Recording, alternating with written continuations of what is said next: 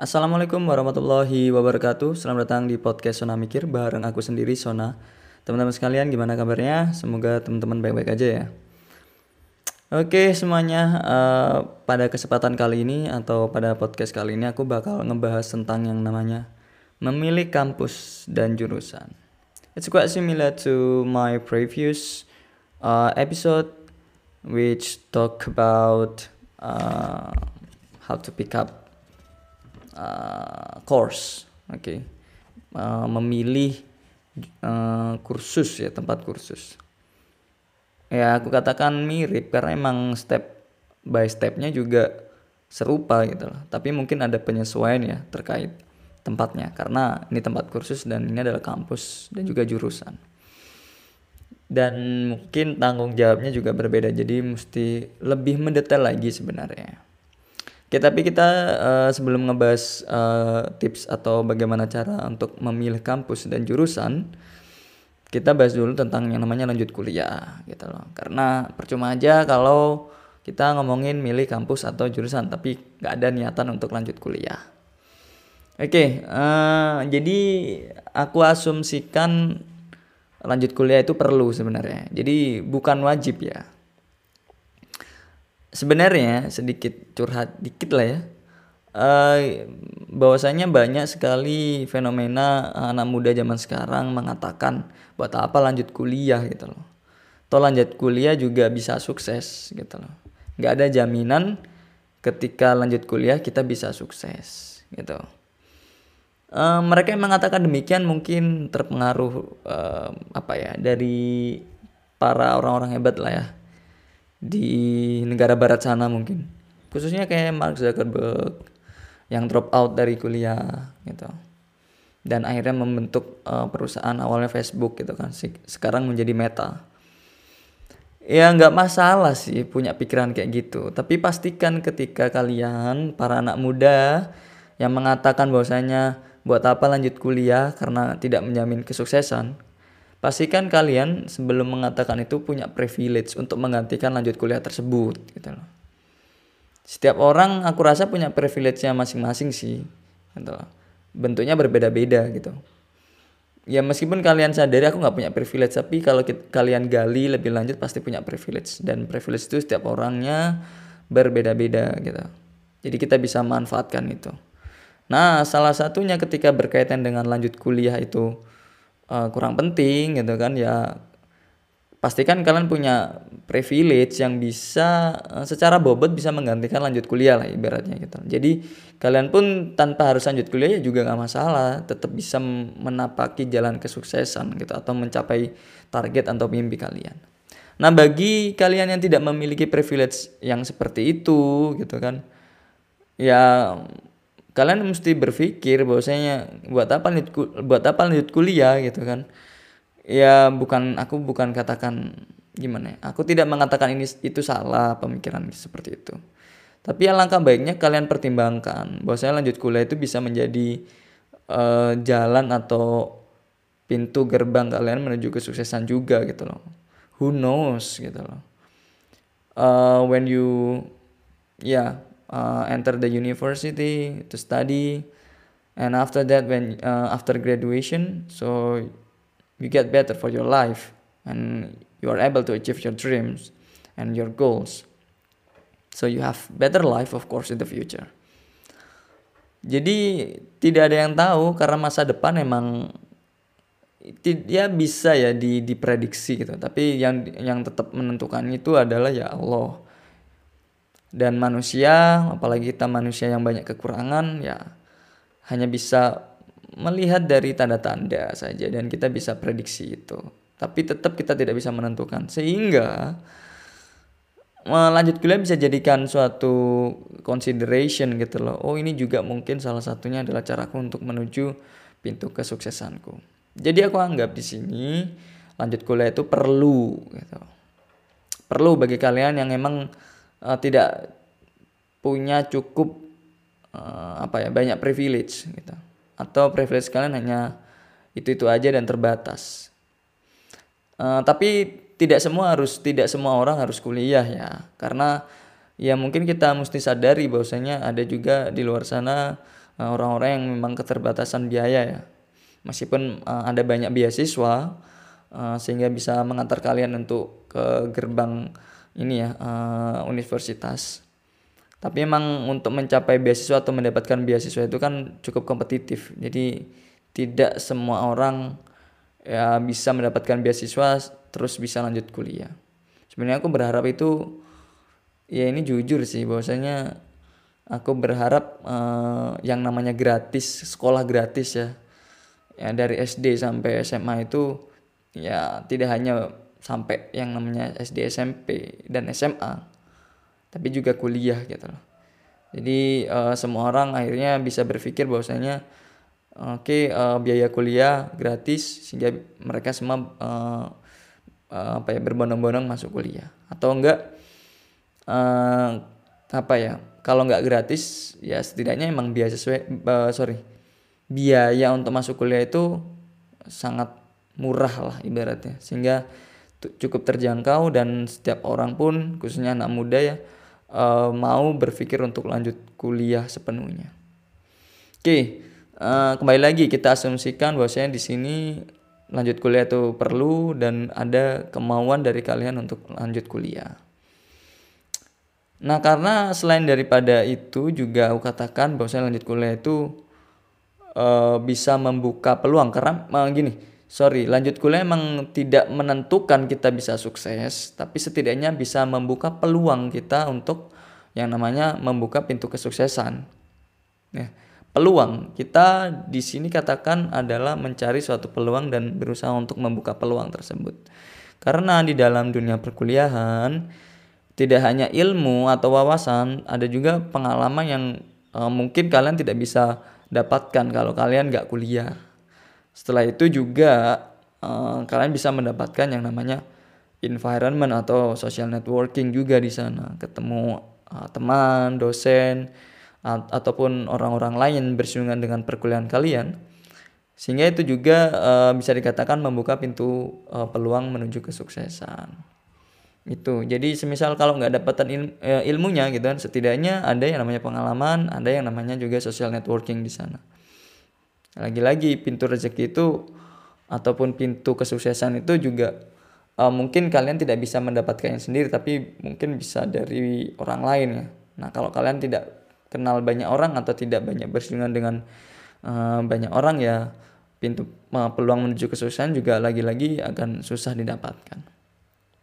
Seperti itu. Jadi aku katakan lanjut kuliah itu perlu penting uh, tapi tidak semua orang ya uh, mesti kuliah tapi bagi kalian yang uh, punya keterbatasan privilege lanjut kuliah bisa membuka uh, gerbang uh, apa ya peluang untuk menuju kesuksesan karena bisa menambah wawasan pengalaman dan juga uh, networking seperti itu but there's always a problem gitu kan ketika kita mau lanjut kuliah.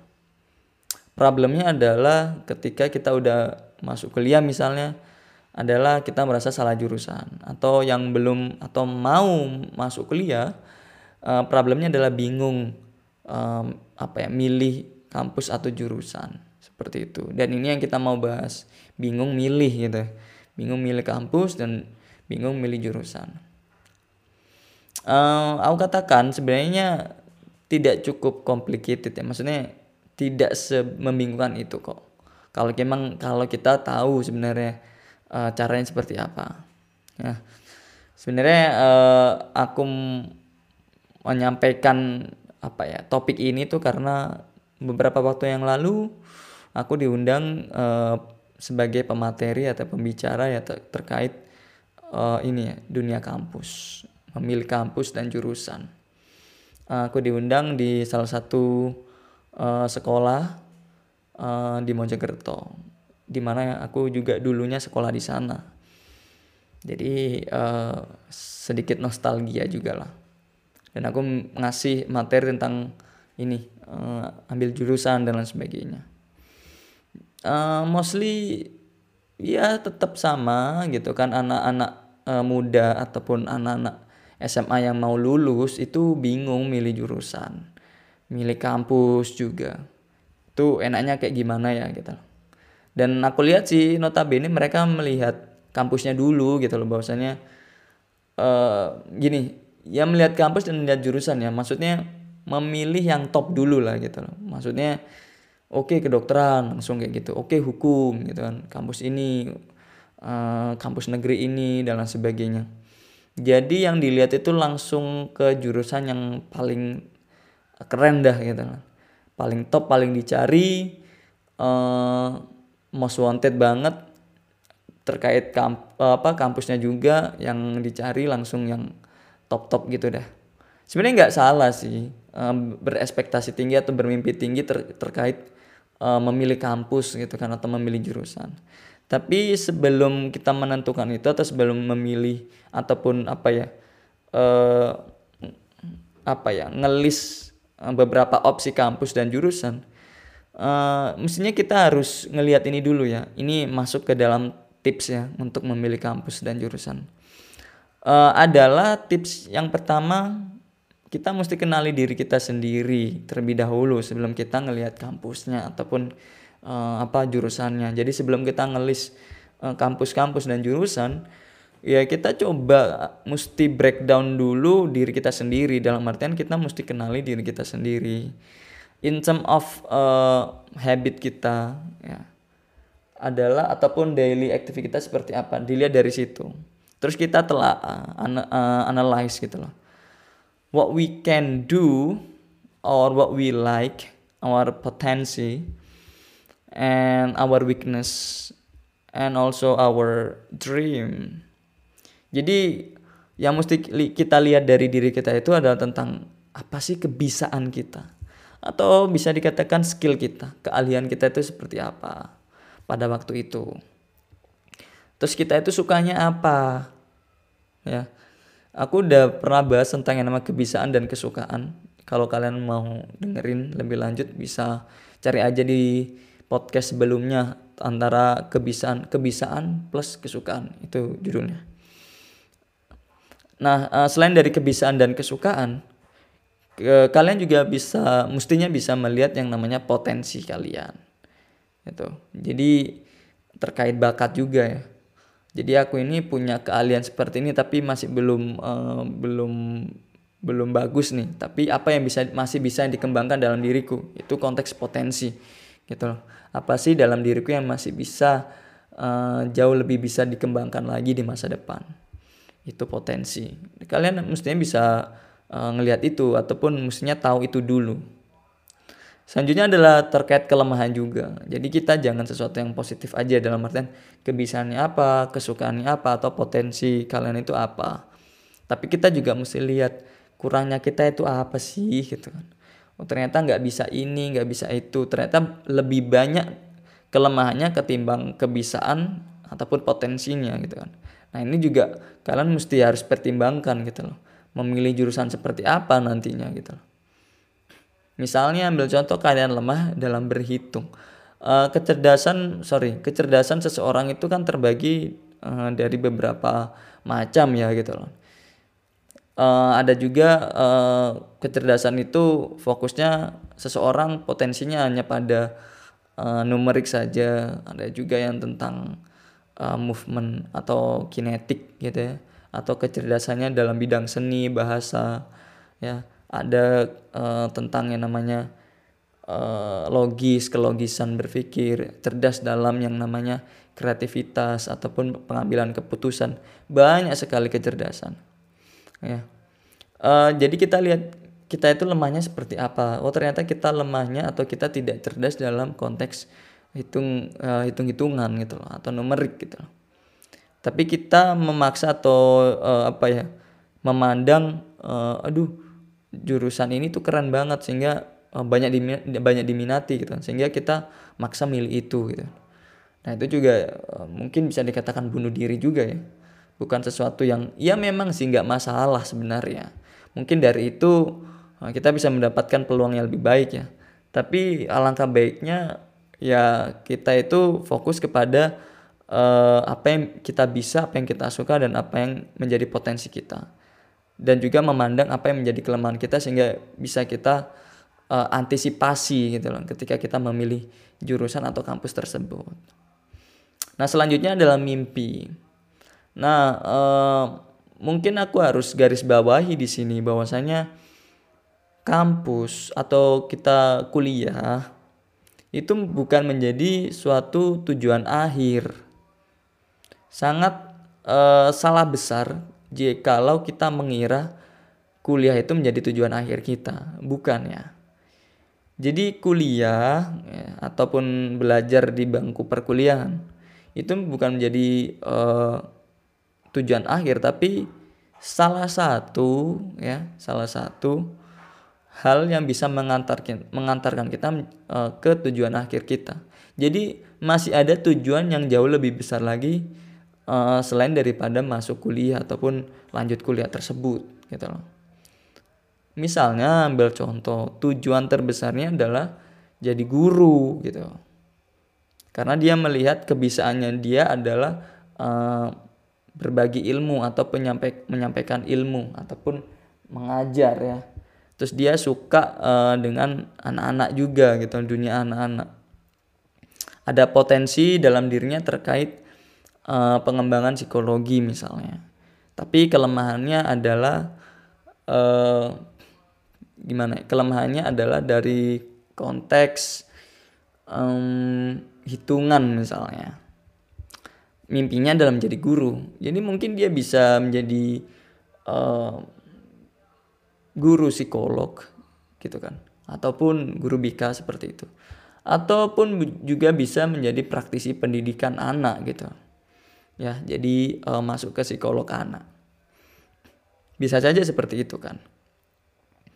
Nah, uh, tapi gitu kan uh, apa ya? Seringkali aku mendapati anak-anak muda itu uh, fokusnya adalah ya ambil kampus atau ambil jurusan tanpa melihat tujuan besar atau tujuan setelahnya itu apa. Ini yang terjadi uh, apa ya pada diriku ya dulu banget setelah lulus. Jadi aku fokusnya cuma pengen kuliah di sini tanpa melihat setelah lulus kuliah ngapain gitu loh.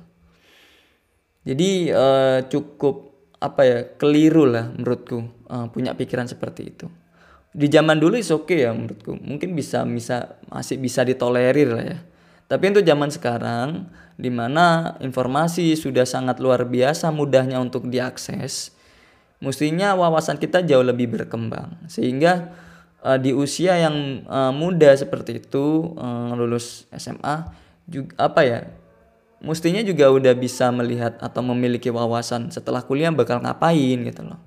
Karena di sekitarnya terkait informasi dan juga uh, apa ya tokoh-tokoh orang ataupun pengalaman-pengalaman orang itu bisa menjadi uh, modal uh, dalam menentukan uh, tujuan akhirnya gitu loh. Mestinya bisa ya tapi masih saja uh, berpikir ya kuliah aja dulu. Nanti urusan setelah kuliah ya dilihat nanti. Ya jangan seperti itu sih kurang bijaksana menurutku kalau masih berpikiran demikian. Jadi kita mesti harus ketahui tujuan akhir atau mimpi besar kita itu bukan kuliah, uh, melainkan adalah setelah kuliah itu seperti apa. Ya. Nah, kalian bisa belajar dari pengalaman-pengalaman orang ataupun bisa searching aja uh, di internet gitu kan uh, terkait ya mungkin future job ataupun peluang-peluang kesuksesan seperti apa sih di masa depan dan mungkin kalian punya potensi di sana punya uh, apa ya kecenderungan di sana ya terkait kebisaan dan kesukaan seperti itu oke okay.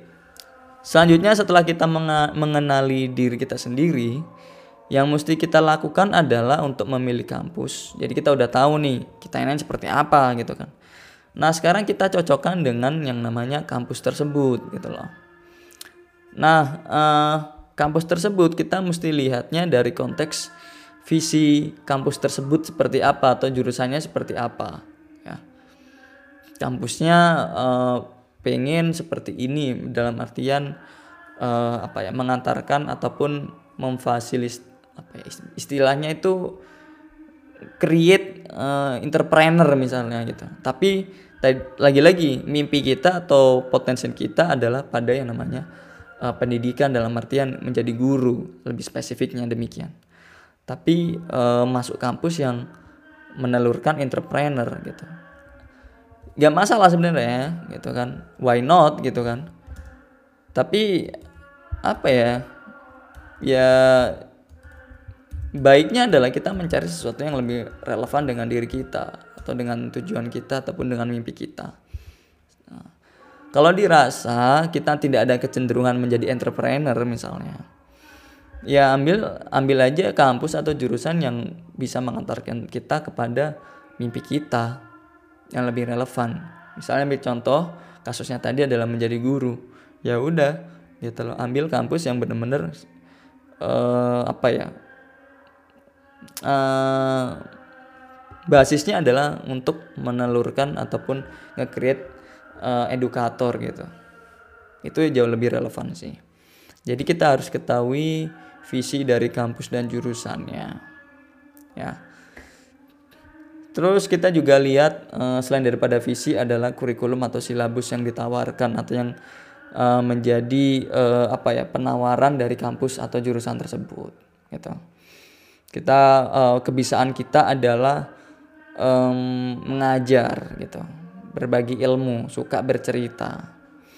Nah pilih jurusan misalnya uh, guru tadi ya uh, pendidikan uh, manajemen pendidikan. Tapi ada dalam silabus atau kurikulum tersebut yang tidak sesuai misalnya karena ada mungkin mata pelajaran yang uh, apa ya bukan bukan satu tapi beberapa mata pelajaran yang sifatnya tidak relevan gitu dengan kebutuhan.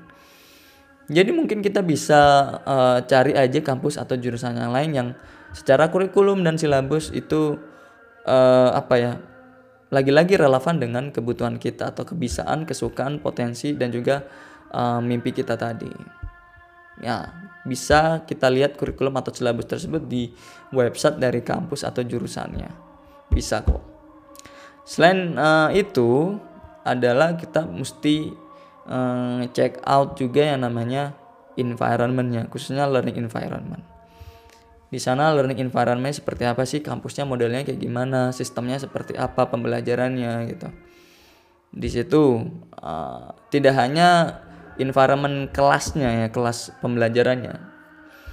Uh, di luar kelasnya juga gitu kan kegiatan-kegiatannya. Mungkin juga uh, organisasi yang ada di sana yang bisa kita ikuti ataupun juga uh, apa ya ekstrakurikulernya lah ya ibaratnya kita lihat seperti apa. Karena uh, akan sangat bagus sekali ketika kita masuk kuliah kita bisa lebih mengembangkan potensi kita gitu kan di bidang-bidang lain gitu loh.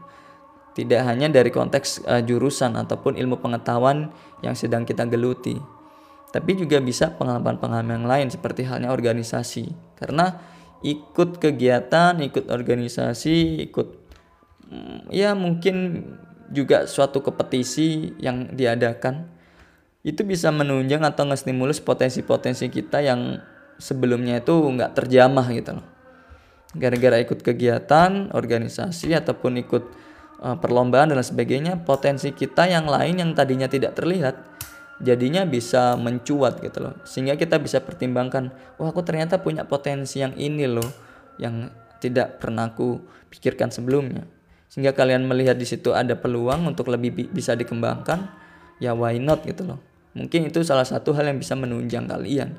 Dan uh, for your information di zaman sekarang memiliki satu kebiasaan ataupun uh, satu skill saja dirasa tidak cukup gitu loh. Um, misalnya kita suka dunia pendidikan jadi uh, kita tidak hanya lebih baiknya kita tidak hanya bisa mengajar saja tapi juga bisa untuk uh, administratifnya gitu loh. Dalam artian mungkin bisa membuat uh, bahan ajar gitu kan. Bisa bahkan apa ya edupreneur lah di situ. Ada skill edupreneurnya. Bisa membuat uh, kelas gitu kan. Dan itu uh, ataupun bisa mengorganisasi suatu lembaga pendidikan. Kalau kita punya skill di situ akan jauh lebih advance lagi kita ataupun kita bisa jauh lebih bisa naik level gitu loh ya e, nantinya opportunity kesuksesan kita jauh lebih luas itu sih sebenarnya nah environment environment itu bisa nggak menunjang kita bisa ngedevelop kita nggak jauh lebih e, apa ya lebih lebih kenceng lagi seperti itu Ya, uh, selanjutnya adalah tentang fasilitas. Dalam konteks belajar, ya, fasilitas itu sangat menunjang. Buku, gitu kan. Internet juga salah satu fasilitas. Dosen pun juga menjadi salah satu fasilitas, gitu loh. Ataupun uh, teman, gitu kan, secara tidak langsung juga menjadi fasilitas. Tempat kita belajar di sana, itu fasilitasnya seperti apa sih, gitu loh. Ya, karena ya misalnya kita coba compare dua orang belajar hal yang sama tapi yang satu punya fasilitas lengkap yang satu tidak gitu hasilnya pun pasti akan berbeda gitu loh. Ya hasil pasti berbeda. Yang satu didukung dengan fasilitas sehingga eksplorasi kemampuan eksplorasi kecerdasan itu jauh lebih uh, apa ya lebih mencuat lagi atau lebih terbuka lagi. Sementara kalau yang tidak didukung dengan uh, fasilitas ya potensinya juga tidak bisa lebih berkembang gitu loh. Masih bisa berkembang tapi tidak sebanter ataupun secepat um, dia yang diberikan fasilitas lengkap gitu. Masih bisa berkembang, jangan khawatir, tapi uh, derajat perkembangannya sangat signifikan. Aku rasa seperti itu. Makanya uh, mohon maaf ya kalau kita compare gitu kan pendidikan di daerah timur Indonesia bagian timur gitu kan dan bagian barat yang cukup signifikan perbedaannya. Salah satunya adalah juga fasilitas gitu loh. Salah satunya. Ya, uh, jadi kalian juga mesti pertimbangkan fasilitas yang ada. Karena itu bisa menunjang kalian jauh lebih baik lagi. Sehingga kalau kalian jauh lebih baik lagi, kesuksesan juga pasti jauh lebih uh, apa ya, jauh lebih gamblang lah ya atau jauh lebih mudah divisualisasikan. Sehingga ketika jauh lebih mudah divisualisasikan jauh lebih mudah untuk diraih. Selanjutnya adalah alumni gitu. Alumni itu juga bagian dari terpenting ya karena kampus yang uh, kuat menjalin relasi dengan alumni itu uh, dampaknya adalah uh, mahasiswa-mahasiswa yang di sana juga lebih mudah mendapatkan akses di dunia luar gitu di luar kampus ya. Karena cukup penting sekali ya uh, ketika mahasiswa itu uh, berada ataupun kuliah di kampus di mana kampusnya itu punya relasi yang begitu kuat dengan para alumni, koneksi antara mahasiswa dan alumni itu pasti sangat terbuka lebar. Sehingga uh, ketika lulus nantinya mahasiswa pun juga uh, apa ya mudah untuk uh, punya gambaran, oh aku bakal bekerja nanti di sana ataupun bisa uh, ber, apa ya istilahnya itu bekerja sama atau kolaborasi dengan alumni ini yang bekerja di sini gitu Pintu kesuksesan atau pintu perkembangan diri jauh lebih pesat lagi otomatis seperti demikian. Selain daripada itu adalah kita tidak bisa pungkiri gitu kan bahwasanya uh, di Indonesia ini masih kencang banget dengan istilah orang dalam gitu loh. Nah, orang dalam ini kan bisa salah satunya dari alumni yang kita kenal gitu loh.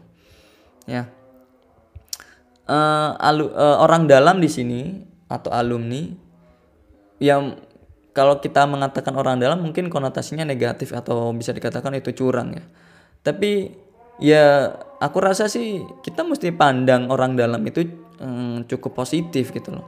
Karena lagi-lagi ya uh, relasi itu penting banget gitu loh untuk kita bisa uh, membuka pintu gerbang kesuksesan kita gitu loh. Ya jadi jangan dikatakan orang dalam itu sesuatu yang negatif atau cheating seperti itu. Tapi itu adalah salah satu privilege ya. Kita harus tanggapi positif gitu loh. Buat apa kita kenal orang banyak kalau uh, kita tidak bisa mengambil suatu manfaat dari uh, orang banyak tersebut gitu loh. Ya, kita harus take advantage dari itu. Salah satunya adalah membuka pintu peluang kita mencapai kesuksesan. Selanjutnya adalah selain daripada alumni, ya kita mesti lihat requirement lah ya requirementnya uh, untuk mencapai ataupun uh, kuliah di kampus tersebut itu seperti apa gitu loh apakah sulit gitu ataukah banyak ataukah cukup mudah gitu loh. Dan kita lihat kemampuan kita untuk melengkapi requirement itu bisa nggak sih gitu kan. Misalnya ambil contoh uh, requirementnya adalah nilainya mesti 10 misalnya. Ternyata kita uh, kita ini tipe kali uh, apa ya kurang di sana dalam artian untuk uh, tes. Misalnya ambil contoh ada tes bahasa Inggris ya requirementnya tes bahasa Inggris untuk masuk kampus tersebut uh, nilainya mesti 10 ini sebagai contoh saja tapi kita punya kelemahan terkait bahasa Inggris gitu kan ya kalau kita uh, paksakan langsung aja daftar ya ya kan bodoh menurutku sih jadi uh, kembali lagi kalau kita melihat kelemahan kita ataupun kita tahu kelemahan kita sehingga kita bisa antisipasi. Oh requirementnya ada bahasa Inggris dengan nilai sekian. Aku lemahnya di bahasa Inggris. Ya udah, berarti aku harus belajar bahasa Inggris terlebih dahulu gitu loh. Jadi ini akan menjadi cukup make sense banget uh, ketika kita mengenali diri kita sendiri, terus kita lihat requirement yang ada sehingga kita bisa tahu langkah ke depannya harus seperti apa. Gitu. Jangan sampai ya apa ya kita secara sembrono aja asal daftar gitu loh urusan nanti diterima udahlah pikiran nanti jangan seperti itu sih itu kurang bijaksana. Lagi-lagi kita mesti lihat diri kita seperti apa terus lihat requirement seperti apa dan kita coba cocokkan atau sesuaikan. Kalau semisal tidak tepat ya udah ngapain harus dipaksakan? Cari aja requirement yang sesuai dengan kita. Pilihannya seperti itu. Atau kita tetap dengan requirement yang uh, seperti itu tapi kita lebih ngedevelop diri kita terlebih dahulu agar kita sesuai dengan requirement tersebut dan ya diharapkan alasin bisa lolos gitu ke depannya untuk masuk ke kampus tersebut jadi itu uh, apa ya uh, yang mesti kalian harus uh, pikirkan dalam memilih kampus adalah mengenali diri kalian dan kenali kampusnya dalam konteks kurikulum, visi, uh, environment, organizationnya juga, fasilitas, alumni, serta requirementnya. Uh, catatan mungkin dari aku sebelum aku close di sini adalah uh, ketika kalian dalam proses atau during uh, apa ya choosing uh, the university, kalian mestinya juga tanyakan terhadap uh, diri kalian sendiri adalah uh, apa kampus yang kalian pilih itu bisa memfasilitasi kalian uh, untuk mencapai kesuksesan. Itu ya, itu tanyakan juga. Jadi ketika memilih, pertanyakan itu.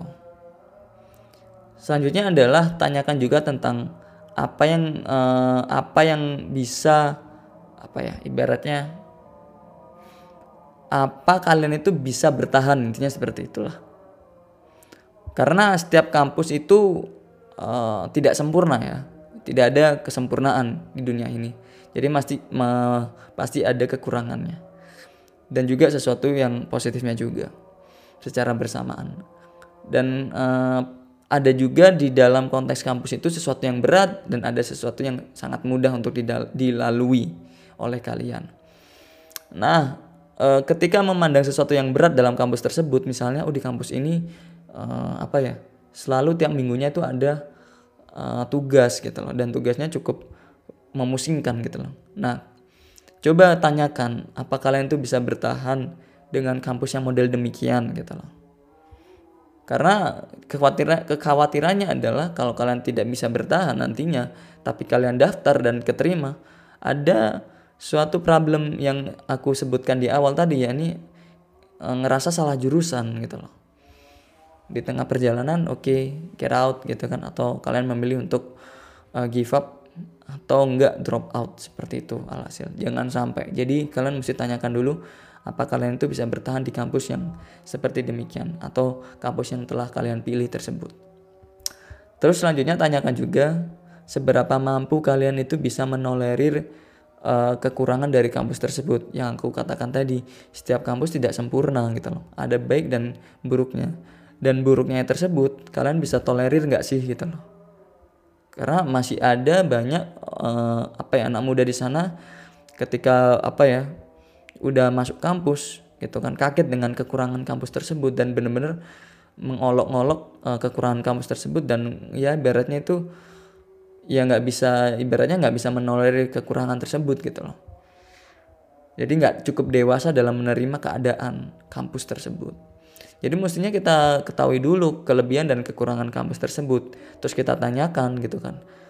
Uh, kita bisa menolerir nggak sih kekurangan dari kampus ini? Kalau kita bisa ya keep going. Kalau nggak bisa ya ya udah take it or leave it gitu loh. Atau kalian uh, cari kampus lain yang bisa kalian tolerir gitu loh, kekurangannya. Uh, terus lagi ya catatannya adalah uh, selain daripada menanyakan tiga hal tersebut, kalian mesti uh, cari banyak informasi terkait kampus-kampus yang ada gitu loh. Jangan hanya berpikir kampus yang dekat rumah. Uh, ya mungkin kampus di dekat rumah itu baik ya gitu loh. Tapi mungkin uh, dengan kalian cari kampus yang jauh dari tempat tinggal kalian atau dalam kata lain nantinya kalian harus merantau itu malah justru uh, apa ya sangat positif buat kalian artinya kalian jauh lebih bisa mengeksplor diri kalian gitu loh karena kalian uh, misalnya kalian orang uh, Jawa Timur gitu kan. Ternyata kalian uh, apa ya milik kampus yang ada di daerah Bandung gitu. Beda budaya gitu kan. Justru mungkin itu bisa lebih bagus ya buat kalian. Dalam artian kalian bisa belajar budaya gitu sehingga uh, apa ya kalian bisa uh, lebih toleransi terhadap yang namanya perbedaan mungkin gitu loh. Ataupun kalian uh, studi ke luar negeri gitu kan di mana notabene emang budaya uh, sosial strukturnya emang sangat berbeda sekali. Di situ mungkin sangat positif ya kalian bisa belajar banyak hal tidak hanya dari dunia kampus tapi dunia sosial bahkan budaya bahkan tentang agama juga. Itu akan jauh lebih bisa lebih bisa menambah wawasan kalian gitu dan itu cukup bisa mendewasa kali, mendewasakan kalian dengan perbedaan dan juga itu bisa membuat kalian jauh bisa apa ya bisa jauh lebih bijaksana lah intinya seperti itu oke uh, catatan selanjutnya adalah kalian juga mesti buat yang namanya study plan kalian. Jangan sampai kalian itu udah masuk kampus dan ngikut-ngikut kampus aja gitu. Agenda kampus ini diikutin ya. Uh, baiknya kalian buat uh, study plan kalian karena banyaknya aktivitas dalam kampus tidak harus diikuti semuanya gitu loh.